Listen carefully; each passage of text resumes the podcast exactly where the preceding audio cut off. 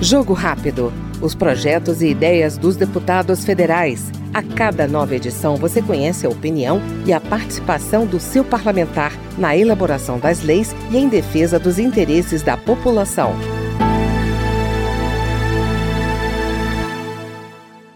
A Comissão de Segurança Pública aprovou o projeto que torna obrigatório o uso de veículos blindados no transporte do dinheiro movimentado por bancos.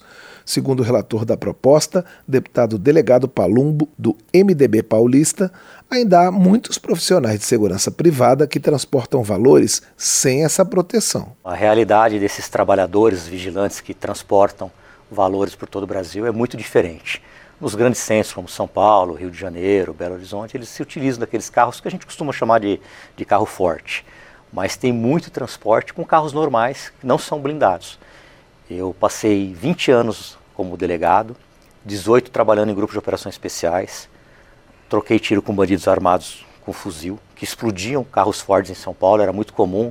Na época eu estava à frente da divisão de operações especiais e é indigesto quando eles explodem um carro forte, com ponto .50, ponto .30, granadas, e aquele trabalhador vigilante patrimonial, ele está com 38, ele está com uma calibre 12, não tem um equipamento à altura, e em muitas cidades por esse Brasil afora, sequer tem um carro blindado para tentar fugir, para tentar não ser alvo desses, dessas quadrilhas especializadas chamadas de novo cangaço o deputado delegado Palumbo apresentou emenda aprovada pela comissão para permitir o uso em situações excepcionais de aviões, barcos e veículos leves, desde que com a presença de vigilantes armados.